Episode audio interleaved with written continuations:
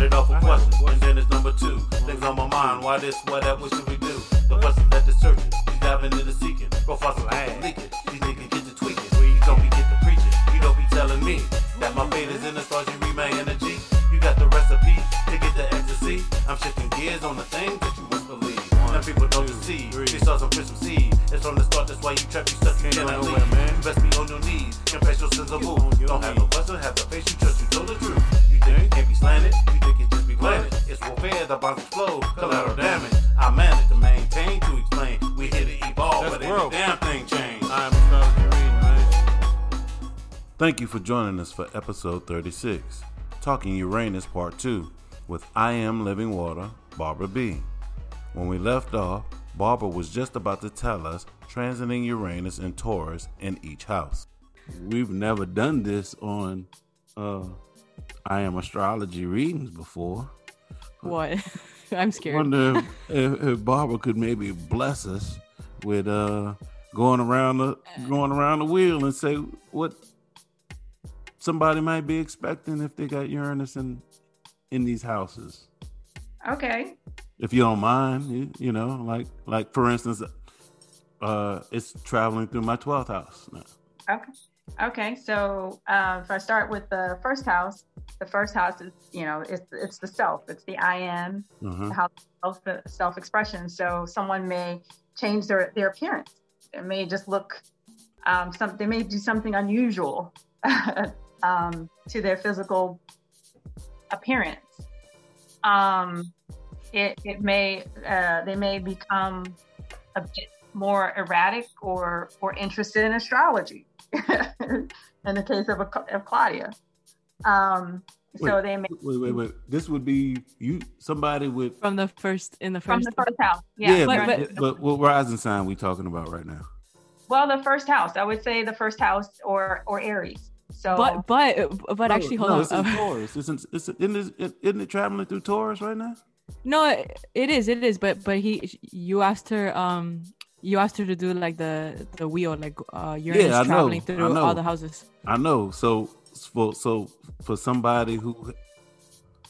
For you. Oh, so you're asking if where Uranus is currently in transiting Taurus. Yes. Based on that, not necessarily. Yes. Have Uranus in a particular house. Oh, no. Well, you say you usually do the transits mostly, right?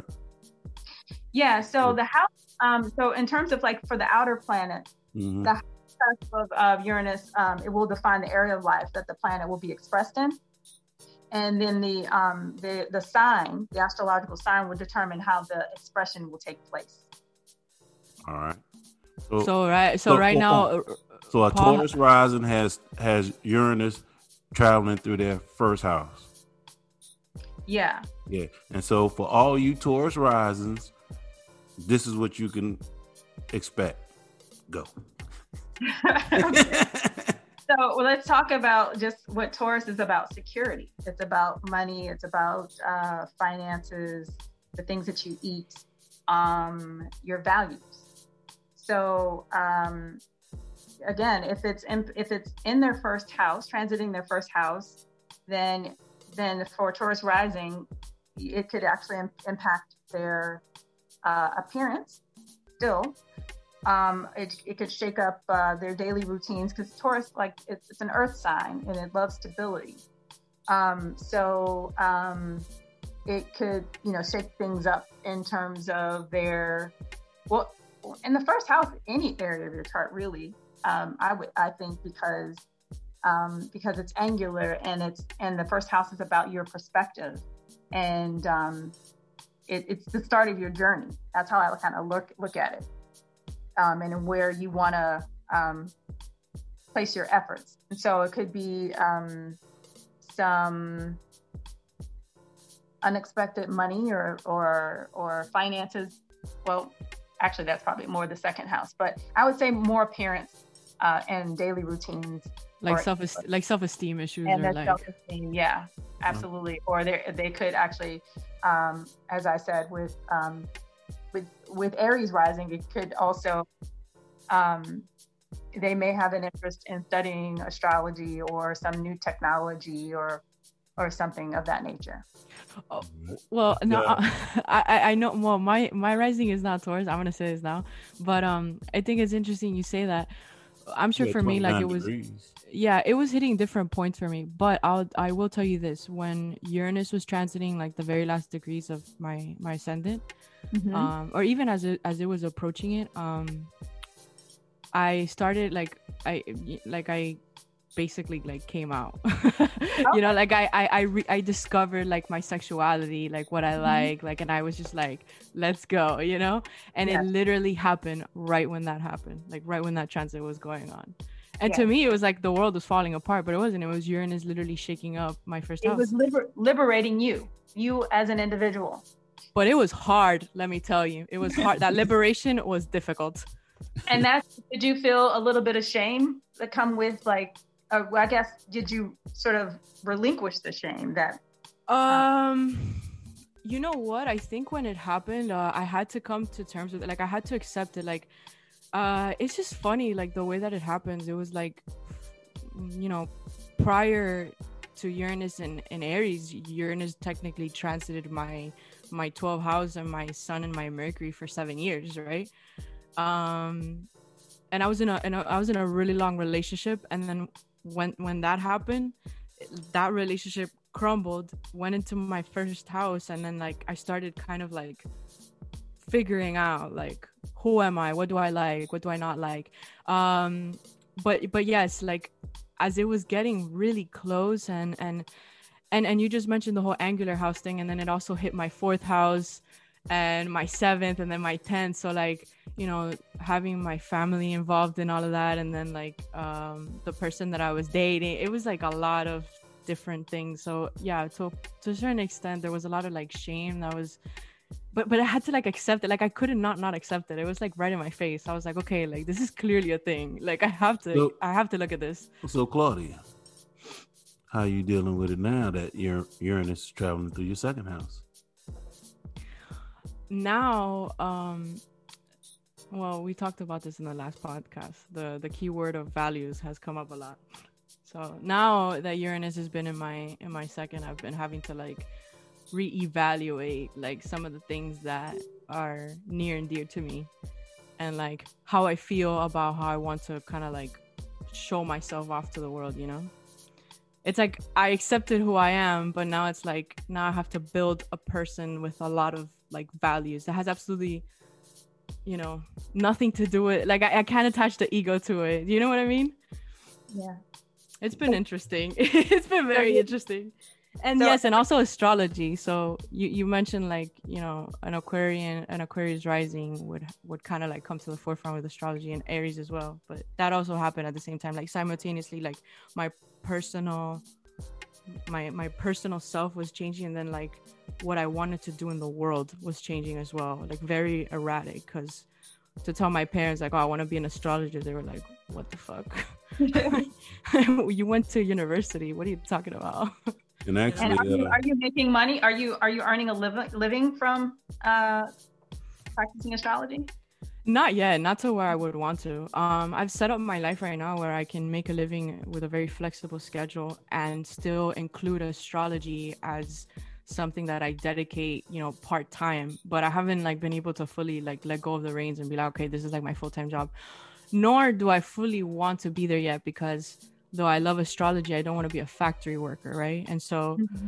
I understand that I want to make a living, I want to make good money, and I want to do something with something that I love. But that would mean that I would have to do I don't know how many readings in a day to make like the amount of money that maybe like another person would pay me with other skills that I have. So I'm kind of like doing like this juggle right now where I have the flexibility, I work.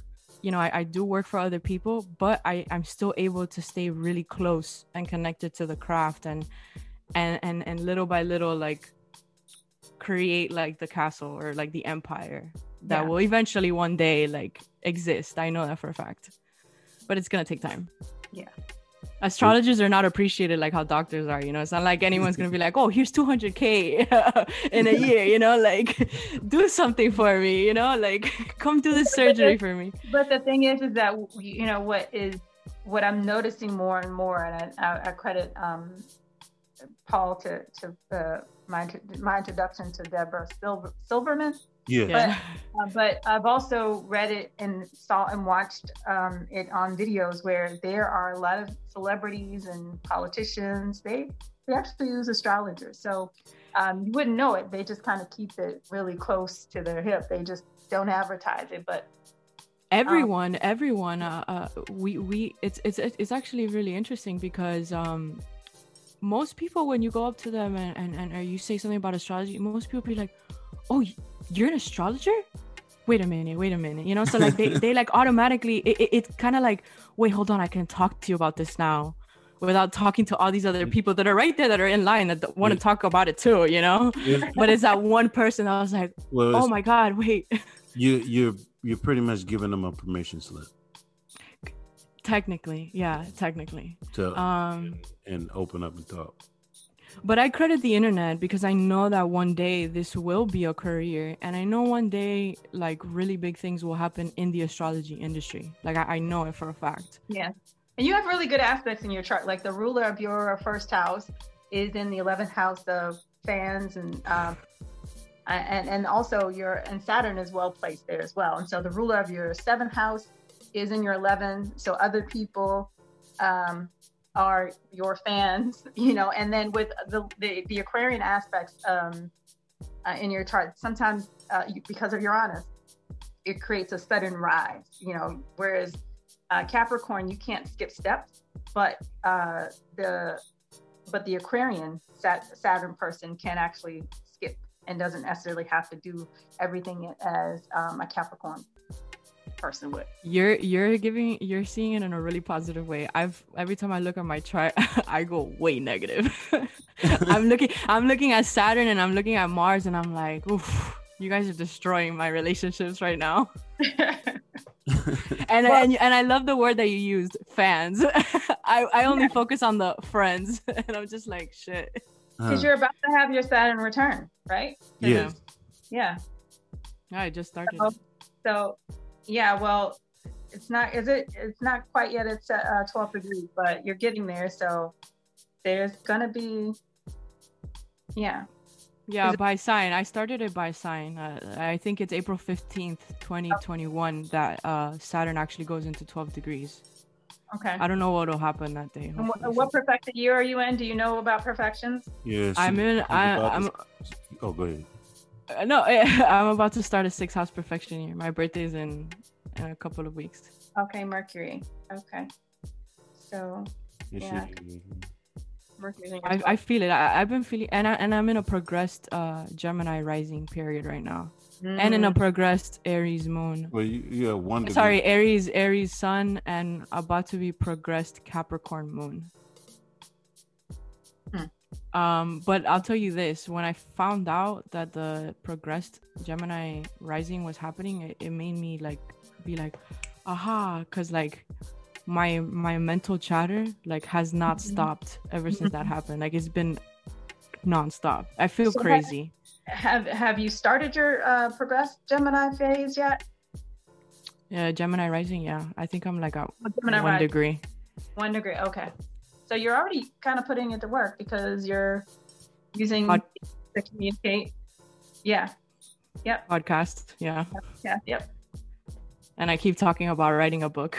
Mm-hmm. Okay. But it makes me feel like I might go crazy. I'm not gonna lie. Yeah, you got 2 more months until your moon progresses to the next sign. Yeah. And that I also feel, because I feel like the seriousness of like that Capricorn moon is like starting to come in. Mm-hmm. Like I'm not being so like, oh, let's be so spontaneous and do this anymore. I'm just kind of wanting to like tie up like a lot of loose ends and like go. Mm-hmm. Huh. But you know what? This is not a Walter reading. Let's go through, finish to the 2nd house real quick. Well, she kind of did the 2nd house. She talked about her values, and I would say the same thing. It's just about your values, changing or even sudden changing your finances. I was gonna say my daughter Brandina, she's an Aries rising, so pay attention, Brandina. Heightened senses. Uranus rules the internet, and I would say some would say stocks as well. So maybe having an interest in currency, foreign currencies, crypto, or even trading or investing as well. Actually, didn't you just take a stocks class? I did. Yeah, I'm talking to you. She's talking about the second house. Actually, I did. I took a stocks class in May when Taurus was transiting my second. But I also just finished. I'm about to finish the fifth house perfection year, which Paul, you usually always say it belongs to like risk and like stocks and stuff, right? Gambling, yeah. Mm-hmm. Yeah, I've been getting into stocks as well. Cool. Yeah. So the third house, or with Uranus transiting the third house. Yeah, it'd be a Pisces rising for people who's listening. Yeah. So that's about, the third house is about your siblings. It's about short trips. It's about communications, writing, speaking, people in your immediate environment. So things could be, you could be shaken up with your things, your siblings. Let's talk about that. Wait. My youngest son is a double Pisces, mm-hmm. and he was in a wreck with his sister driving. Mm. Oh wow! Yeah. That's why I stopped you when you just said sibling and cars and stuff. I was like, wait, go ahead. Wow. Yeah. So you could, Uranus transiting the third house and maybe in Taurus could give an urge to move or expose the mind to new concepts, because the third house is learning new skills, right? So it may, it might cause abrupt changes in relationships with the people around you.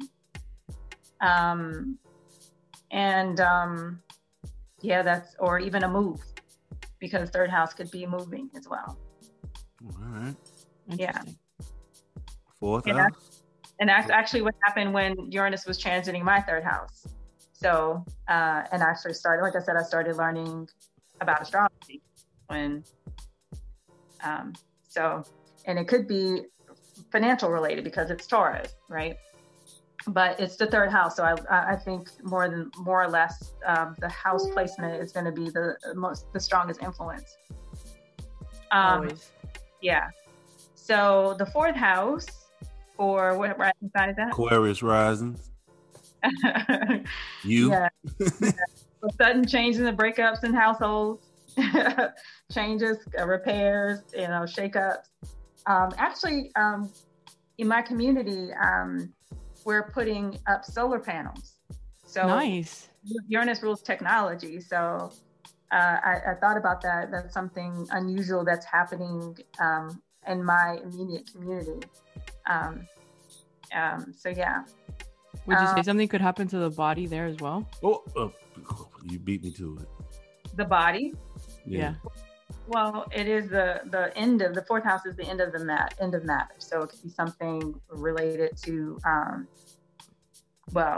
your family, obviously, parental access, or just home. Or you could maybe having difficulty settling down, and finding what feels like home. Well, I was just going to say, a lot of times I look at the fourth house as the house for the soul, so the emotional body.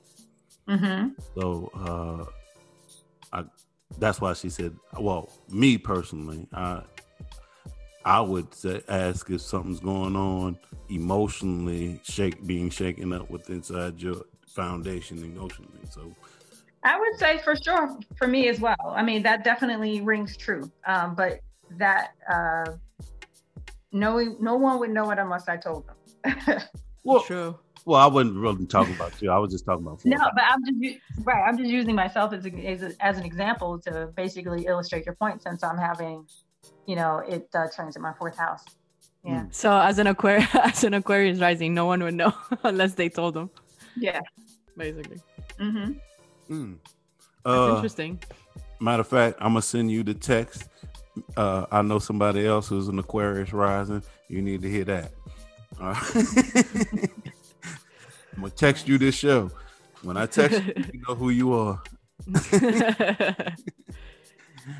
All right. So, fifth house. Yeah, the fifth house. So this the fifth is my oldest son, Devin, Capricorn rising. Nice. Yeah. So that shake us with your children or your love life or something speculative. So, it could be like we talked about with Claudia, even though she's having it transit her house, but it could, with sexuality as well, right? Yes. Yeah. It's crazy. She's like reading it. I know a person who's having Uranus transit the fifth, and this person is kind of going through, I would say, like something similar, or at least like it's been shown to me that that's what might be going on. Mm.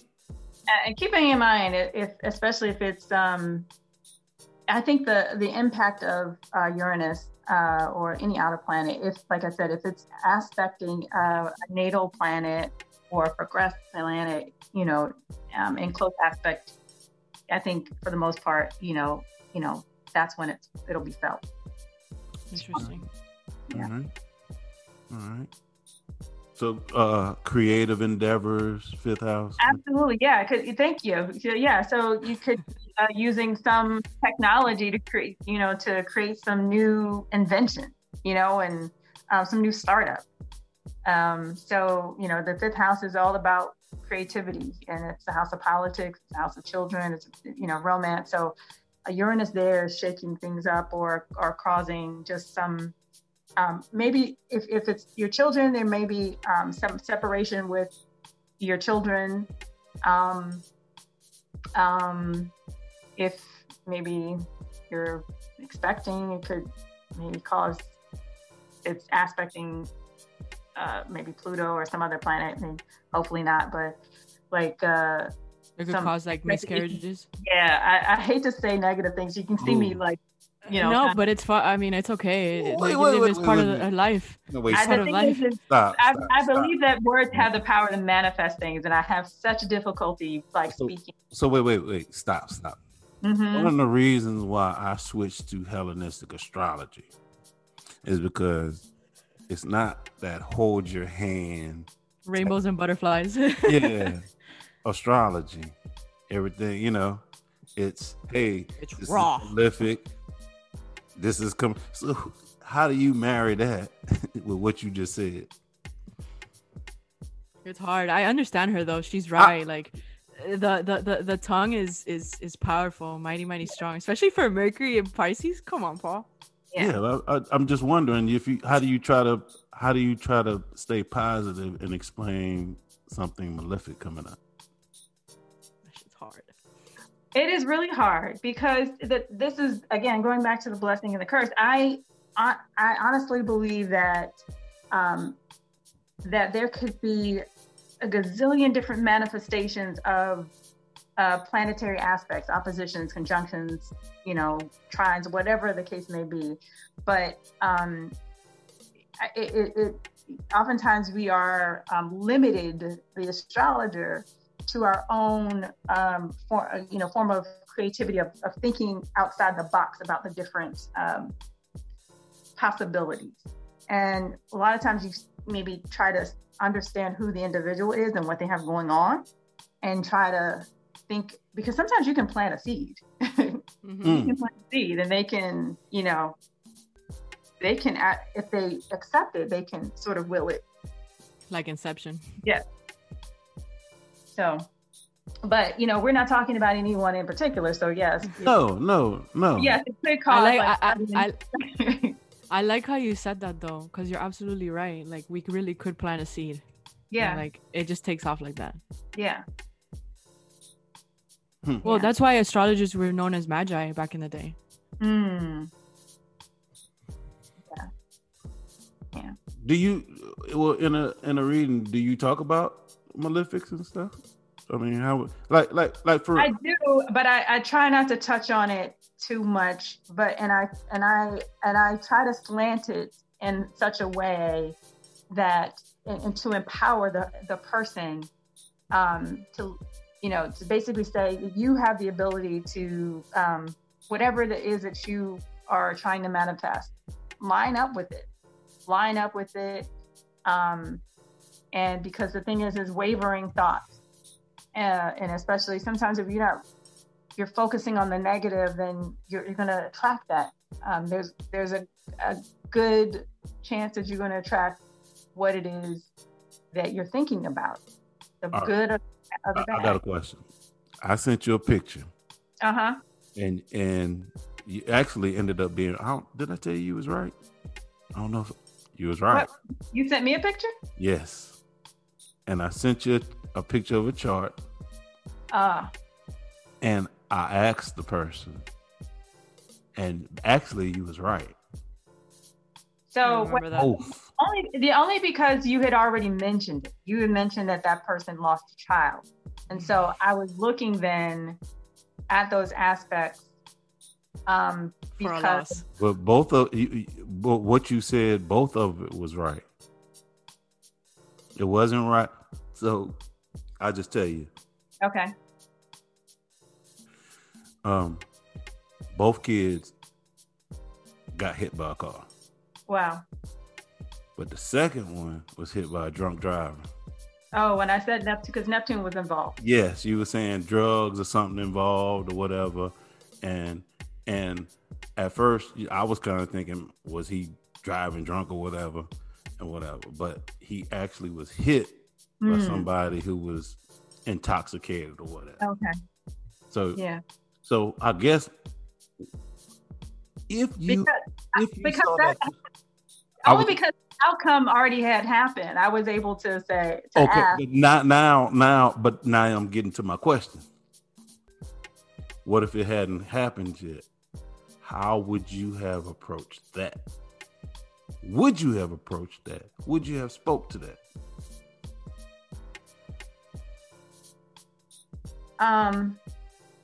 I think it's difficult for me to do that unless the individual kind of takes me to that place.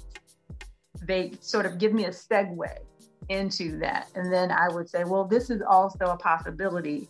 But I know myself well enough to know that I would probably stutter and stammer about what it is that I'm really thinking. Because you don't want to be the bearer of bad news. Yes, and how dare I? Because I don't believe that it's right to speak life and death over someone. So I mean, I may say, okay, just be aware of something that involving your children. That could be there could be some disillusionment, something that is not clear. But I don't know that I would have said your child might be in an accident. Yeah. It's hard to say those things. I've had like clients that have been like, oh, like just tell me it's okay. Like even if it's bad, like just tell me. But like even when it's like okay, like you know, like maybe you have a person close to you that's like in really old age, and it looks like this might happen. Like it's hard to say like prepare for the worst, you know, like that is so difficult to do. So I get you completely. Well, 100%. And I have an example. Speaking of the house we're about to speak about, 6. Mm-hmm. Mm-hmm. I had somebody with Mars traveling through the 6th house. Just going on and some, you know,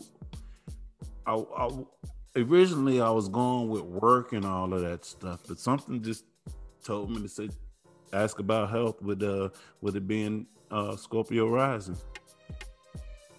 And I, you know, something just said, I wanted to hold back, but I just said, hey, is something going on? And it was like, nah, but then a week or two later, I get a text saying, hey, I went to the doctor and had some elevated levels or whatever. I actually felt bad. Yeah. You know, but then on the other hand, somebody was telling me, I was telling that story and it was like, hey, I don't know why you feel bad. You actually may have helped and maybe saved her. Yeah, that too. without you saying something, they may have not went to the doctor and got checked out. Mm-hmm.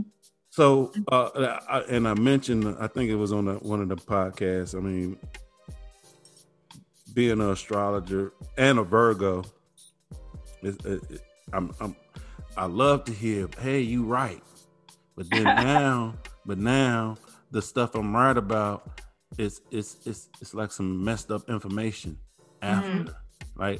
Like, hey, you was right. I am having a little, I mean, how do you feel good about that? You know what I'm saying? Yeah.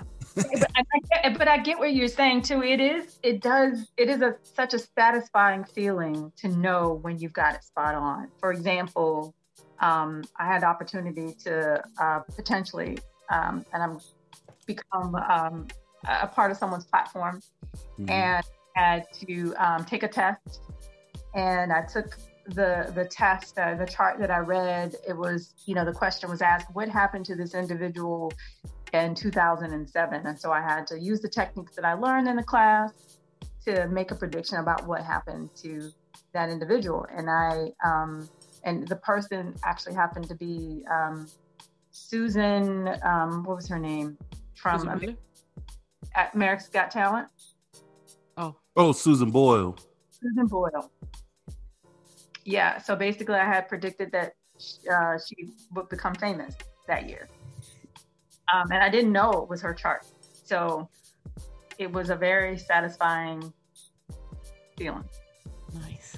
By the way, that's a Gemini rising thing. You see how I just pulled that name up out the information? What is Susan Boyle's name doing in my head? What do I know? Why should I know that she won America's Got Talent? So it's very satisfying.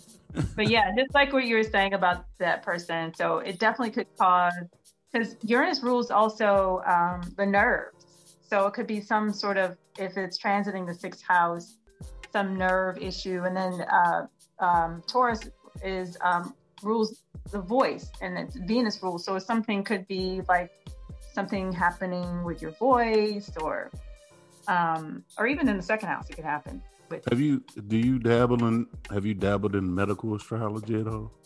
I have a medical astrology book that I have thumbed through from time to time, but I haven't done any predictions or anything. But just to kind of get myself acclimated about things, just knowing what parts of the body the planets rule, and it's a really big book. Have you seen the Medical Encyclopedia of Astrology? It's a pretty thick book. I was gonna ask you. I forgot my thought. What? That never happens. But actually, no, I haven't really. Other than just doing some dabbling to understand, learning more. When the COVID hit, I don't know who it was, but somebody, it was an astrologer that predicted it. She even predicted like the treatment, like when the vaccine would come out, all these things. It was really impressive. Oh, I was gonna say, when I really started getting into astrology, I really didn't want to have anything to do with prediction. Mm. I didn't really want to. Really, Paul? No, I still don't really. But I thought that guy was that friend of yours. The one that taught Ever Reese. Yeah. He said that cosmophysics. No one's an astrologer. He says you're not an astrologer unless you do prediction. Hmm. Interesting. I don't know. I think that has some weight to it. Yeah. It could also mean that maybe traveling unexpectedly for work, some shakeups with your colleagues. You mean sixth house? Yep. Nice. Yeah. Okay. All right. Yeah. So sixth house also can be like some legal battle or legal issue, because the sixth house is the sign of enmity, and so maybe some unexpected reversal of a legal case. Maybe you have good aspects that could go in your favor, or bad. Yeah. Oh, by the way, sixth house, this is Sag rising. Mm-hmm. You have Uranus traveling through your sixth. Mm-hmm. Interesting. Yeah. So, in daily habits. So basically, yeah. So work, the things you do for work could be strange, unusual, interesting, because I'm trying to think now personally, because my daughter's a Sag rising, and how this is impacting her. Yeah, but she did move across country, but right after she finished college, so and oh wow, so that was an impact on her daily routine. It definitely was. And so she was hoping to start her life's work basically there, because she's a performer. Nice. And of course, she's an artist. So the whole COVID thing really kind of just shook up everybody's world, but for sure hers as well. Yeah. All right. Scorpio rising, you have Uranus traveling through your seventh. So that's we're talking about relationships. So this is one of those aspects where if you are partnered long-term or in partnership with someone or business, there could be some shakeups in your in those partnerships. It could be related to your values, because Venus rules, and depending on where Venus is placed in your chart, it could be money, or so definitely, as we started, the divorce could be a theme with this transit. Yeah. House. Or a friend. Actually, I know someone who's a Scorpio rising who actually got divorced when Uranus entered his seventh house cusp. And I know a Scorpio rising that like a week ago just who said they would never get married again, just put a picture up with a ring on their finger. Okay, so an unexpected relationship. Yeah. Relationship, yes. Yeah. Yes. So, hey, we went the positive route on this one. Yes, there it is. Right, right. Absolutely, I like that. All right. Let's see, eighth house. Libra rising. So eighth house is that's a house of transformation and a crisis of joint resources. So this could be something good related to if you're partnered, your partner's resources, or maybe some unexpected inheritance, or maybe unexpected changes in your partner's resources. It's also the house of sex, and so maybe trying some new and kind of unusual sexual kind of routines. Freaky. Some new positions. Yes, of course, it's a very sensual sign, break out the whips and chains. Yeah. So it could cause unexpected death or passing. Those are some of the things that could that are related to the eighth house. All right, Virgo rising, ninth house. Ninth house is the house of. I like the ninth house. It's. I love the ninth house. Yeah, it's the house of what I call judgment, or the guru, or travel, or even. Some legal matters, higher education. So distance travel, education for a lot of people. That's actually a theme, not just for people with Uranus transiting the ninth house, but so if you're Actually, ninth house, Uranus transiting the ninth house could also inspire someone to want to also study astrology as well, or some occult topic or metaphysical subject matter. So you could have unusual kind of insights, because that's the house of knowledge, of higher knowledge. It's like trying to understand things from a higher perspective. So you may be getting these sudden downloads from, you know, it's the third house is the high priestess, and the ninth house is the house of the priestess or God. So I would say there could definitely be some sudden downloads from the universe. That's interesting. I like how you just said that the third house was high priestess from tarot, right? Yeah, from the tarot. Yeah, and the ninth, and then the ninth house. Would the ninth be the Hierophant then? Yeah. Are you in the tarot? A little bit. I do read cards a little bit, but I haven't done. I'm more into astrology than I am into tarot. Oh, all right. After I started learning the cards of truth, so here's the thing. I'm an Aquarius rising, but the ruler of my chart, Saturn, one of them anyway, is in Gemini. So I like to study a lot of different things. Actually, yeah. So the rulers of my sun, moon, and rising are both in Gemini. And you know what? Because I know that you're a Mercury in Pisces, I think you would like, I think they're called the gypsy tarot, Lenormand. Mm-hmm. Lenormand, I don't know if they're rare. I know somebody that like had to get them like on a bid on eBay, mm-hmm. but they're more like symbolic. Like they have like actual photo, like it's like a photo of a boat, and then if you get this one with this one, it means this and that. So I think you might like that one too. The sky, the man, the woman, the mailman. I actually had someone do a reading with for me with those, and it was accurate. Oh, nice, wow. Nice. Well, good pool, Walter. Nice. And so here's the thing. Also, ninth house is the house of religion. So I have this natally.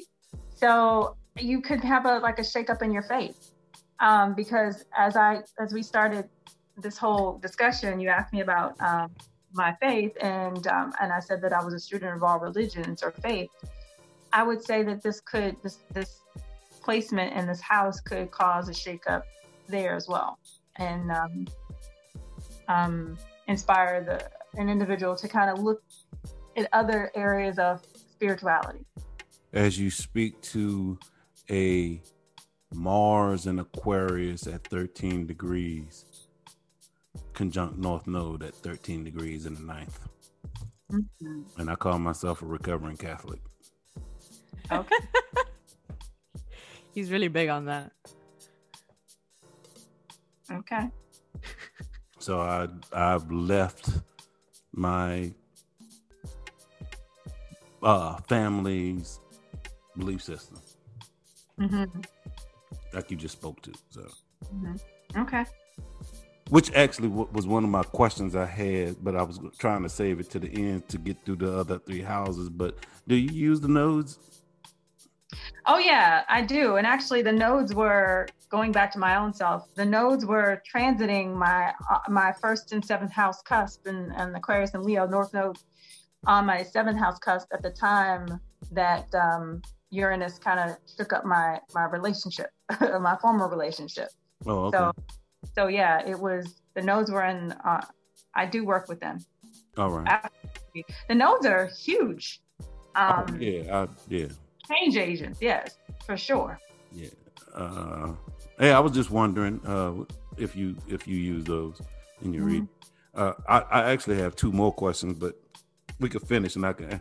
Well, you spoke to it came up when you was talking about the sixth house. What's your feelings on being certified? Are you trying to be certified and take the test? No, I don't care to. It's not even, here's the thing, that maybe this is the Uranian person part of me. I believe I don't necessarily have to have anybody give me any sort of certification for me to feel like I'm capable or to feel as if I am qualified. All it says is that you can take a test in essence. You know, it doesn't, you know, we're all capable of learning, you know. However, I mean, I would like a, you know, a doctor, for example, that doesn't necessarily ring true for every aspect of my life. I do expect, you know, there to be certain people that have certain qualifications to do specific things. But for this, nah. I don't feel like I need it to have letters or symbols behind my name for anybody to respect me or what I do. I agree with that. Does Lada's camp push certification? No. No, not at all. I mean, certain being able to make a prediction and to substantiate why you made the prediction that you did. To be basically, it's almost like, you know how you, when you do math and when you get an equation, you, instead of just giving your answer, a lot of times your teacher says, "And show your work." Yeah. Be able to show your work. I actually think Claudia was on the fence with that. What? Being certified or taking the test or not. I think for a while you was really wanted to take that test, but then after that message I got from you the other day, I think you kind of might. Yeah, I did. Awful. No, for a while. I mean, for a while, I really thought that like I needed like that piece of paper. I have Moon in the 9th, so I've collected a lot of pieces of papers in my life. Okay. But I go ahead. Oh, but I could also see that with you having the rule of your sun in Virgo, just refining your knowledge, you know, and having those credentials because something in me really needs it. But with astrology, it's a little different because, excuse me, I've been doing a lot of studying on a lot of different people, you know, that call themselves astrologers and things like that, and I'm just like, okay, like what do they have that I don't, you know, like, so and I look at history. Astrology has not had any sort of, it's had relevancy, but like in modern society, like in our society, like it's looked at as like you're crazy up until a couple of years ago, you know. If you're an astrologer like back in the 70s, you were great, but even then, to like modern society, it's like what kind of a title is that, you know? It was more what's that word, taboo, occult. It's becoming less occult now, and because it's becoming less occult now, I think maybe like the community itself might push for that whole like certification stuff, but I don't know. I think years of experience, you know, like Lada has a lot of years of experience, and I look up to that. Deborah Silverman had a lot of years of experience, and I look up to that too, you know. And like, and I know that like Deborah Silverman like didn't go to like a school of astrology. Like she was a psychologist before anything else, and then she went to an Alice Bailey class one time. Really loved what was being taught in regards to esoteric astrology, and then just, you know, picked it up from there. So I guess like I'm kind of comparing right now. Let me ask you, what do you think about Chris Brennan's more academic approach? I like it. I'm not shunning the academic approach. I think it's important within our community. I would disagree if outside, if, okay, and I don't want to like come off like ignorant here, but like how would we feel if I don't know, like a landscape guy came in and was like, okay, well, let's do a curriculum for astrology, right? Or like a random math teacher or social studies teacher, let's do a curriculum for astrology. Then I would be like, okay, like this might be a problem because they don't really have that like that knowledge or that experience or maybe all those years of knowledge. Chris Brennan has been in an astrology school, specifically a school for astrology, for many years. He did the whole four-year course, right, with Kepler. Yeah, I think I believe that's true. And Kepler was founded by Rick Levine, or was one of the founders, and Rick Levine has also been an astrologer for many years. I mean, I think he was like a university professor at some point, but even then, like, I think it is important to have that sort of academic approach, but when you're going straight to the astrology, to like old texts that have been translated and like picking up that knowledge from there, not when you start getting pieces from here and then here and then here and kind of like putting it together, though that could work, but in an academic approach, it's sort of moot, right? So I don't know if I answered the question, but and I like Chris Brennan too. I like his, I think there's room for both, you know, for absolutely, for because everyone has their own little bit of seasoning that they add to, to quote to use your analogy from your post, Paul, the stew, if that's what you called it. Oh, you read it. Mm. I read a little bit, yeah. Yeah, sometimes I love the analogy. I love the analogy. But yeah, so Chris Brennan does add that academic approach, and I appreciate his factualness. If you are not correct, he will correct you. So mm-hmm. I love that about him. Yeah. I would never want to be on his show because for that reason, but I appreciate his need for accuracy. I really enjoy his teachings, actually. I think he has a stellium in Scorpio, I think. Yeah, he's I think he's an Aquarius rising with a Scorpio sun. Mm. I love how he wrote his book, Hellenistic Astrology. I love how he wrote that. Like, it's an academic textbook. Mm.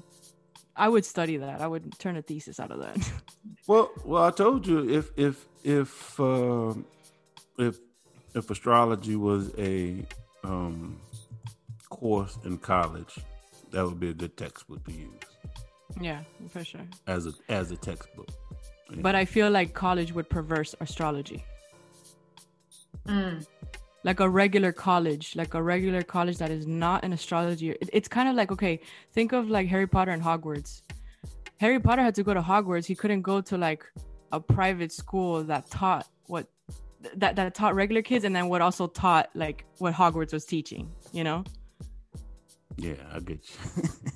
So it's almost like, you know, they're teaching you sometimes. You know, some people will tell you the color within the lines, and sometimes it's like, or within the box, and it's okay to kind of go outside the box and do your own thing. But some people, that's frowned upon. It depends, you know, depending on what you practice or what you believe or who your teacher is. You know, huh. That's also. And if this is a good debate, actually, I would say. Yeah. It's a good one. Well, I mean, you know, it's just something I wonder. I wondered if I should be studying to take that test or if I'm just good. You know, and to that, I know you didn't ask me, but mm-hmm. but do it if you want to. And obviously, I'm stating the obvious, but know your why and do it because it's something that you want and not necessarily you're seeking validation from anyone else. Yeah. Well, I did ask you. I asked your opinion on certification. Okay. So, and you gave it to me. And be honest with you, that's how I help. Even though I may not listen. I may not take. I listen to everybody's advice. I take it in, and then you know. Your own decision. Yes. And that should be. Yes. Oh, by the way, time-wise, we need to hurry up. But let's. Do 10, 11, and 12, and then I got my last question I want to ask you. Okay, just really quickly. So 10th is the career house, so there could be some unusual expectations related to your work, your career, or sudden rise in fame because it's a very public house aspects to their, depending if you have tight aspects or if it's triggering something in your chart or something in your family. Could be a father figure or whoever the leader is, or matriarch, patriarch, whatever one is most visible in your family could also impact that area of your life as well. Leo risings. Yeah, for the 11th house, That's your friendships. So your social networks, the house of hopes and wishes and gain. So play the lottery. Venus ruled. That's Venus's money. So wait, nice. I like that. You put gains in the 11th house? Yes, I do. What type of gains? So gains, either gains from the 10th or just your gains from your hopes and wishes. So yeah. Oh. So the 11th is the second from the 10th. So it could be rewards from, your public efforts or yeah. Okay. And the last house. There could also be some. Wait. The reason I've been trying to hurry you up and get you to the 12th house so you could talk about me. Oh, you know what? I started to start with your 12th since you mentioned it. But there was something else I wanted to say about the 11th, but I was. Oh, go ahead. No, but if I don't remember now, but if I remember, I'll come back to it. All right. The 12th house is the house of isolation, it's the house of loss, it's the house of foreign travel, deep research, deep study. It's the house of, that where you go to contemplate your sort of thing. What I realized if I had a 12th house transit, the house sometimes of self-sabotage. But with Uranus there could be some unusual, because it's a hidden house. So things that are happening behind the scenes that you're not aware of that could either benefit you, or not, maybe not so much. So, Uranus could also,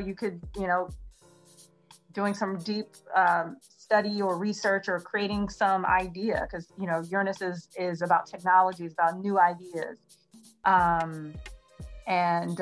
or there could be some sudden losses in money, because the 12th house is the house of loss, and so with Taurus there could be some monetary issues, or secret relationships with someone unusual. Some unusual bed pleasure could come about as with. That's funny because you sent me a picture of someone that was very questionable 12th house vibes like that, like how Barbara just mentioned. Remember? Yeah. Mm-hmm. Yeah. Yeah. Huh. That's hilarious. Nah, but it's probably. I recently moved and I'm really more secluded and which. And he's alone. I'm alone. I'm surrounded by books. I'm, trying to really, So are you saying I might lose some money on this podcast? No, not necessarily. It could be something unexpected coming to you behind the scenes, something working. Well, you did have to fix that house, right? Yeah. That took money. Yeah. No, but it wasn't my money because true. I'm renting this house, so the landlord had to spend this. So you're Gemini rising, you have Taurus in you. Okay, and where's your Venus? 5th house. I could show you my chart here. Okay. I actually have a. What do you think about grand trines? I mean, they're easy aspects, so it could be. Oh wow! So it's not. So something happening with your children or relationships or some new endeavor. Well, you actually you did say something unexpected happened with your kids, right? Yes. A couple of things. Yeah. Mm-hmm. But. Stuff that I created, like I just partnered up with a Mystic Bayou. The people who you heard in a commercial, they're about to start sending me all of their astrology readings. Cool. Whoop whoop. I wish we could can we put the claps on after that? I'm sorry. I was caught up looking at the aspects. I didn't mean to sound so anticlimactic with what you just said, but I was in deep thought about these aspects in your chart, which is why I didn't say much. Which is cool with this Scorpio moon that you didn't say much. You know, we like to hide our stuff. Yeah. Hey, let's look at Claudia and dig into Claudia. Leave my chart alone. You can leave mine alone too. My 12 house planets are like, it's okay, don't worry about it. But as a Scorpio moon, you know what I'm talking about, huh, Barbara? Yeah, I know. I do. The thing is that I will share things if I want to, and I've actually started sharing some very personal things on a YouTube channel with nice. You have a YouTube channel? Actually, I started a YouTube channel with the guy that I'm dating. Nice. And it's called we're talking about the relationship stuff, and we're just kind of going and talking about just our deep sort of. It's really a place. I wanted to start it so that I could talk about the things, the deep emotional things that I'm been going through. So you're on a podcast talking about relationships as the North Node is traveling through Gemini, your fifth house. Yes. Woo! Yes. And my progressed moon just went into Leo too. So. Oh. Yeah. And you finally showed up on I Am Astrology podcast. I did. I really thank you for showing up. I have one more question for you. Sure. I wanted to ask you, one of your children, is there anything, you did say that there was an accident, but did they put them in the hospital, or are they okay? Or? Well, he kind of broke up a little bit, you know, he kind of sore and all that, but he gonna survive as far as, like, he ain't got no broken bones or anything, but he just really, really sore. Okay. Well, that's good. I'm sorry, I was looking at the degrees of your Venus and Uranus in your chart. So, every time, how much do you? Well, you go by the Nicola degrees, right? Now you just yeah. So Venus in 6 degrees would be a Virgo placement, correct? Yeah, it would. And Uranus in the 13th degree would be an Aries placement. Yeah. Nice. Yeah. See, I could take tests. Yeah. So Aries rules the head, like, I don't know, or it may not be anything right now, but I couldn't help but wonder, like a concussion. Did he get a concussion? Yeah. You said it was minor, so that's good. Actually now I think about it, His girlfriend got cut in the face. Okay. His girlfriend Venus. He was kind of, you know, he's all sore and beat up, but I think his girlfriend her face got cut. Okay. Yeah, that's that Aries degree. Yeah. Okay, I'm with you now. So you have one last question. Two now. Okay. well, you actually, I used to not pay that close attention to degrees, and I see you do. Me neither, but I do now. You do now too? I'm also thinking about maybe, I don't know, someone having a child or something, or. Yeah, my daughter just sent me a picture of a pregnancy test yesterday. Okay. Oh my God! Shut up! What? Yeah. Shut up. Yeah. I can show you the text. Damn. Because it's 6th house and moon, so yeah. What? Scorpio is pregnancy. So you would look. So you would look at the degrees, and then you would look at the house. Yeah, and moon is. The moon is at the 8th degree of pregnancy of the Scorpio degree too. And eighth house. Okay, so the moon is at the 8th degree. So you look at the 8th house, which is reproduction. Yeah. Mm. Nice. Yeah, it's like the story. It's telling a story. It's like the 6th house. Look at the 6th house. It's like one on top of each other. Wait, let me see. Can y'all see that? Oh my God, Paul. This is your daughter that just had the other baby? Yes. Wow. Congratulations. The Aries rising? Yes. And she's in a 5th house perfection year. Yes. No. Is she my age? No. Oh, no, just kidding. She's 21, 22. We're about to be 22. She's coming to her Jupiter return. Nice. Yeah. You know what? Get off my damn chart. Okay. I'll pray for her. Hopefully there won't be any. I'll ... All right. Okay. All right. But she is a little worried about it. Okay. My last question is, what has astrology done for you? Can I really tell you what I just... Yeah, please. It ain't done shit for me. I'm sorry. That's fair enough. No, I like that answer. That's fair enough. First time. What has learning astrology done for you? Okay. Here's what learning astrology has done for me. It has helped me to understand the dynamics of people, why we do what we do, and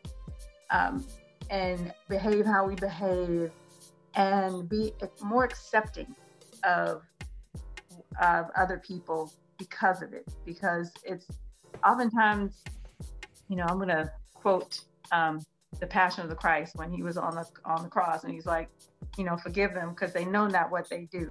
Because sometimes, the planetary energies, they're so strong and we don't even know that we're just, we're receiving all those signals and we're just responding to them.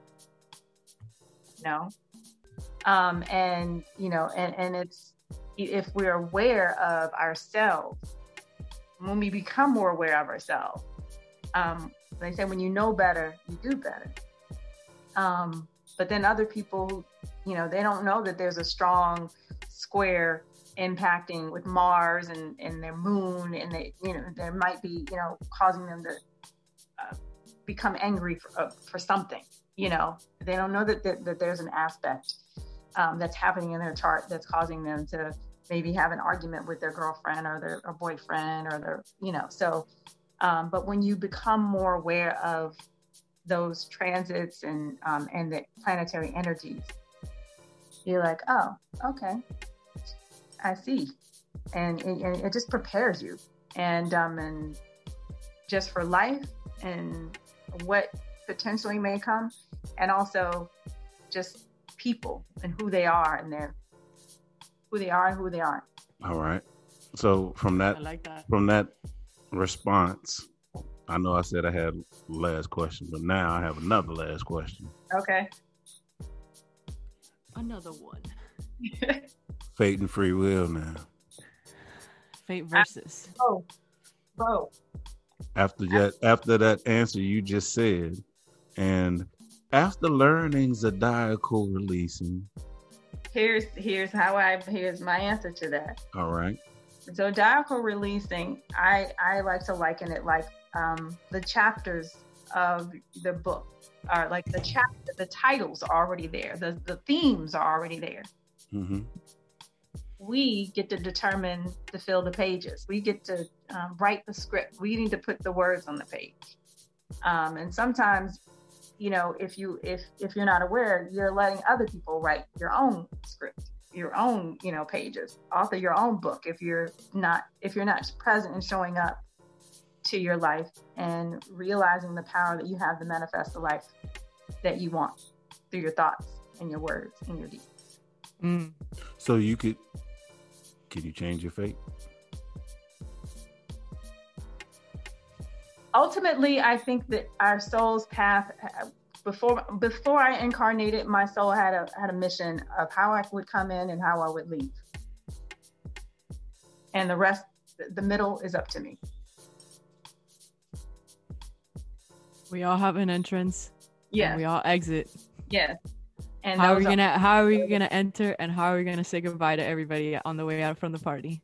So, but what I'm saying is, okay, then how do you match that with being able to predict?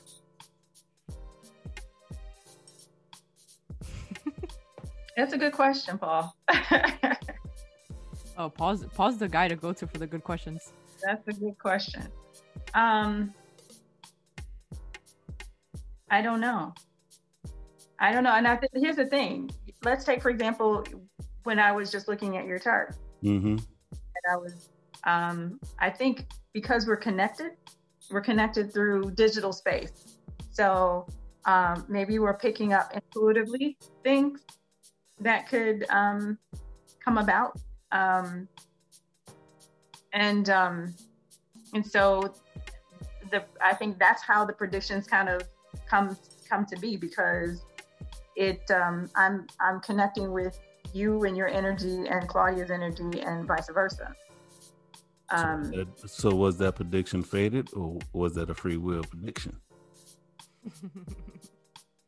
I would say that I didn't have any. Was it fated? I would say yes. But the thing is I think that there could have been another manifestation of the transit as well. I was just wondering because, you know, I haven't really talked to somebody who this closely who knows mm-hmm. zodiacal releasing and prediction mm-hmm. like you do. Mm-hmm. And to see how you have married the two, because that has been the argument in astrology. Is it fate? Free will? Is the star, is the planets causing the action, or is it pointing to omens? Where do you fall in that argument? Yeah, they're influencing them for sure. And the themes associated with them have an impact on the potential outcomes, I would say. Yeah. I mean, I think I've come to my conclusion on it, but I was just wondering on yours. What is yours? There's an episode about this, right? Huh? There's an episode about this, right? Yeah, I did. I did speak on it. I think everything is fated. And the only free will part we have is our reaction to the fated event. Okay. Which is what? Free will. Yeah. We have the free will part is our reaction. Okay. I can accept that. Hey, your daughter's about to get pregnant again. All right. How you want to act? You want to call and be like, "Hey, you just had a baby. Why are you getting pregnant again? You messed up your life. You blah blah blah blah blah blah blah," and be all upset. Or how do I want to react to that news? That's where the free will comes in. I ain't had nothing to do with the news. I couldn't change the news. I couldn't do anything about it. And you didn't know that, you know, yesterday my daughter was texting me pregnancy things. No, so, there you go. That was amazing.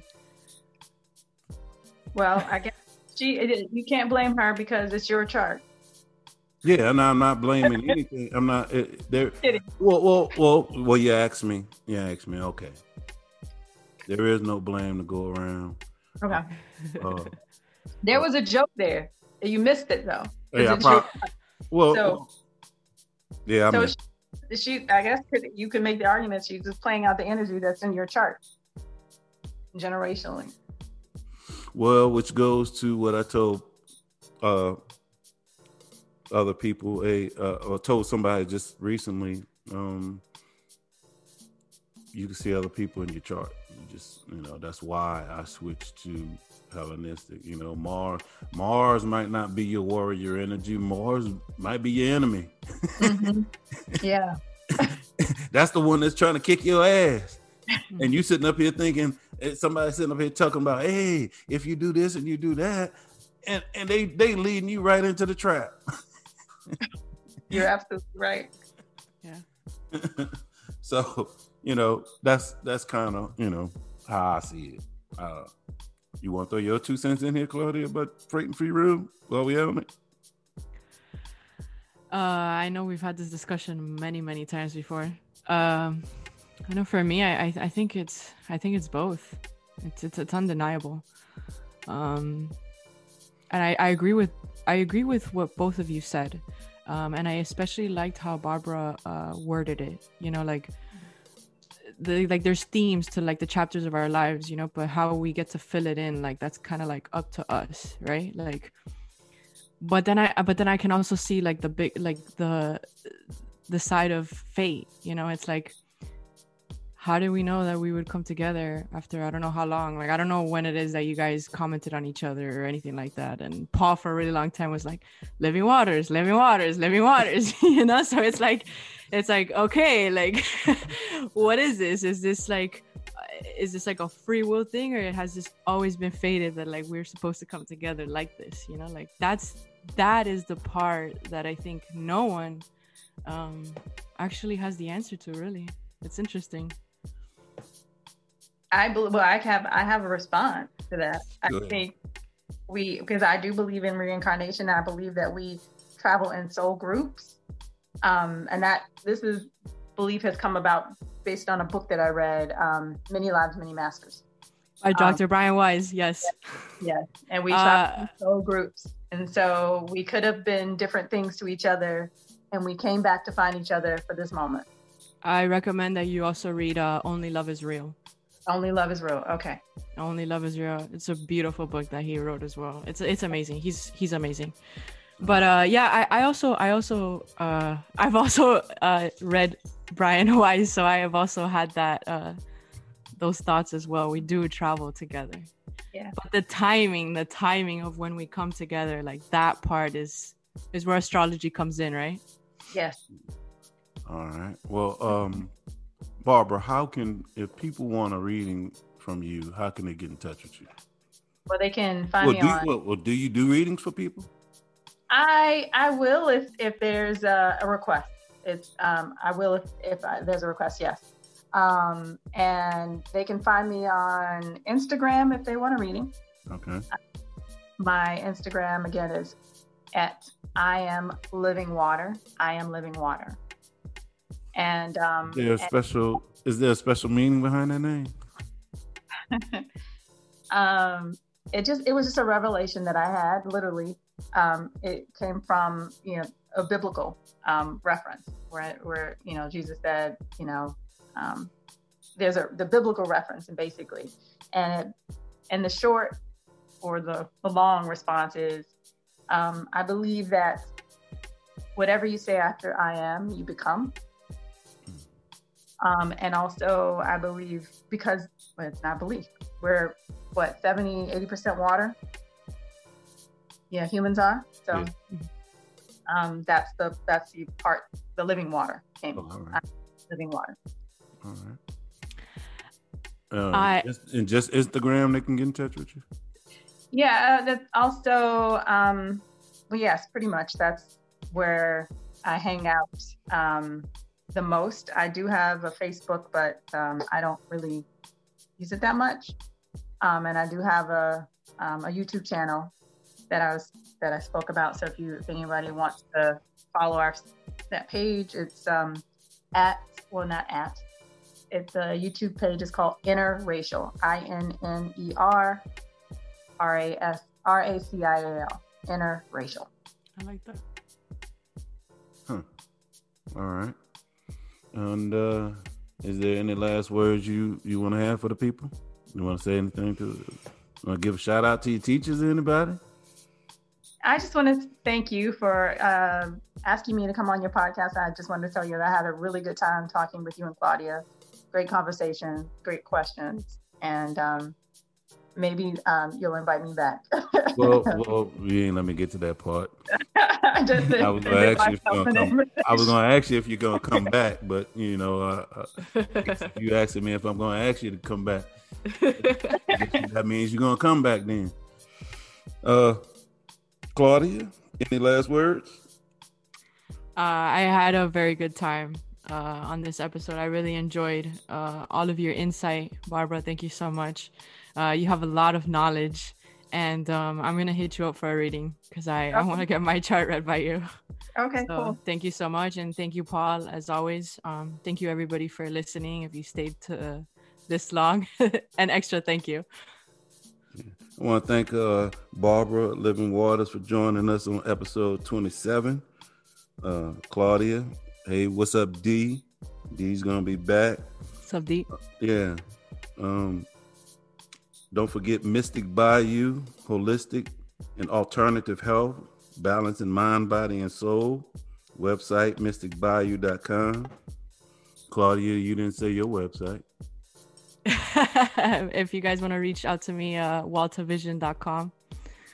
And on Instagram, you can just type in Walta, W-A-L-T-A. And if y'all would like to get a reading from me, I am astrologyreadings.com.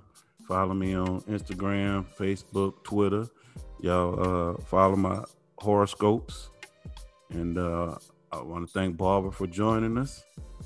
And you know how we always end this. Know thyself and balance your energy. Peace. I started off with questions, and then it's number two. Things on my mind, why this, why that, what should we do? The questions that they're searching, she's diving into seeking. Go fossil, I ain't leaking. These niggas get to tweaking. You don't be get to preaching. You don't be telling me that my fate is in the stars, you read my energy. You got the recipe to get the ecstasy. I'm shifting gears on the things that you wouldn't believe. Now people don't deceive. They saw some Christmas Eve. It's from the start, that's why you trapped, you stuck, you cannot leave. You best be on your knees, confess your sins of move. Don't have no bustle, have the face, you trust, you know the truth. You think you can't be slanted, you think it just be planted. It's warfare, the bombs explode, collateral damage. I manage the main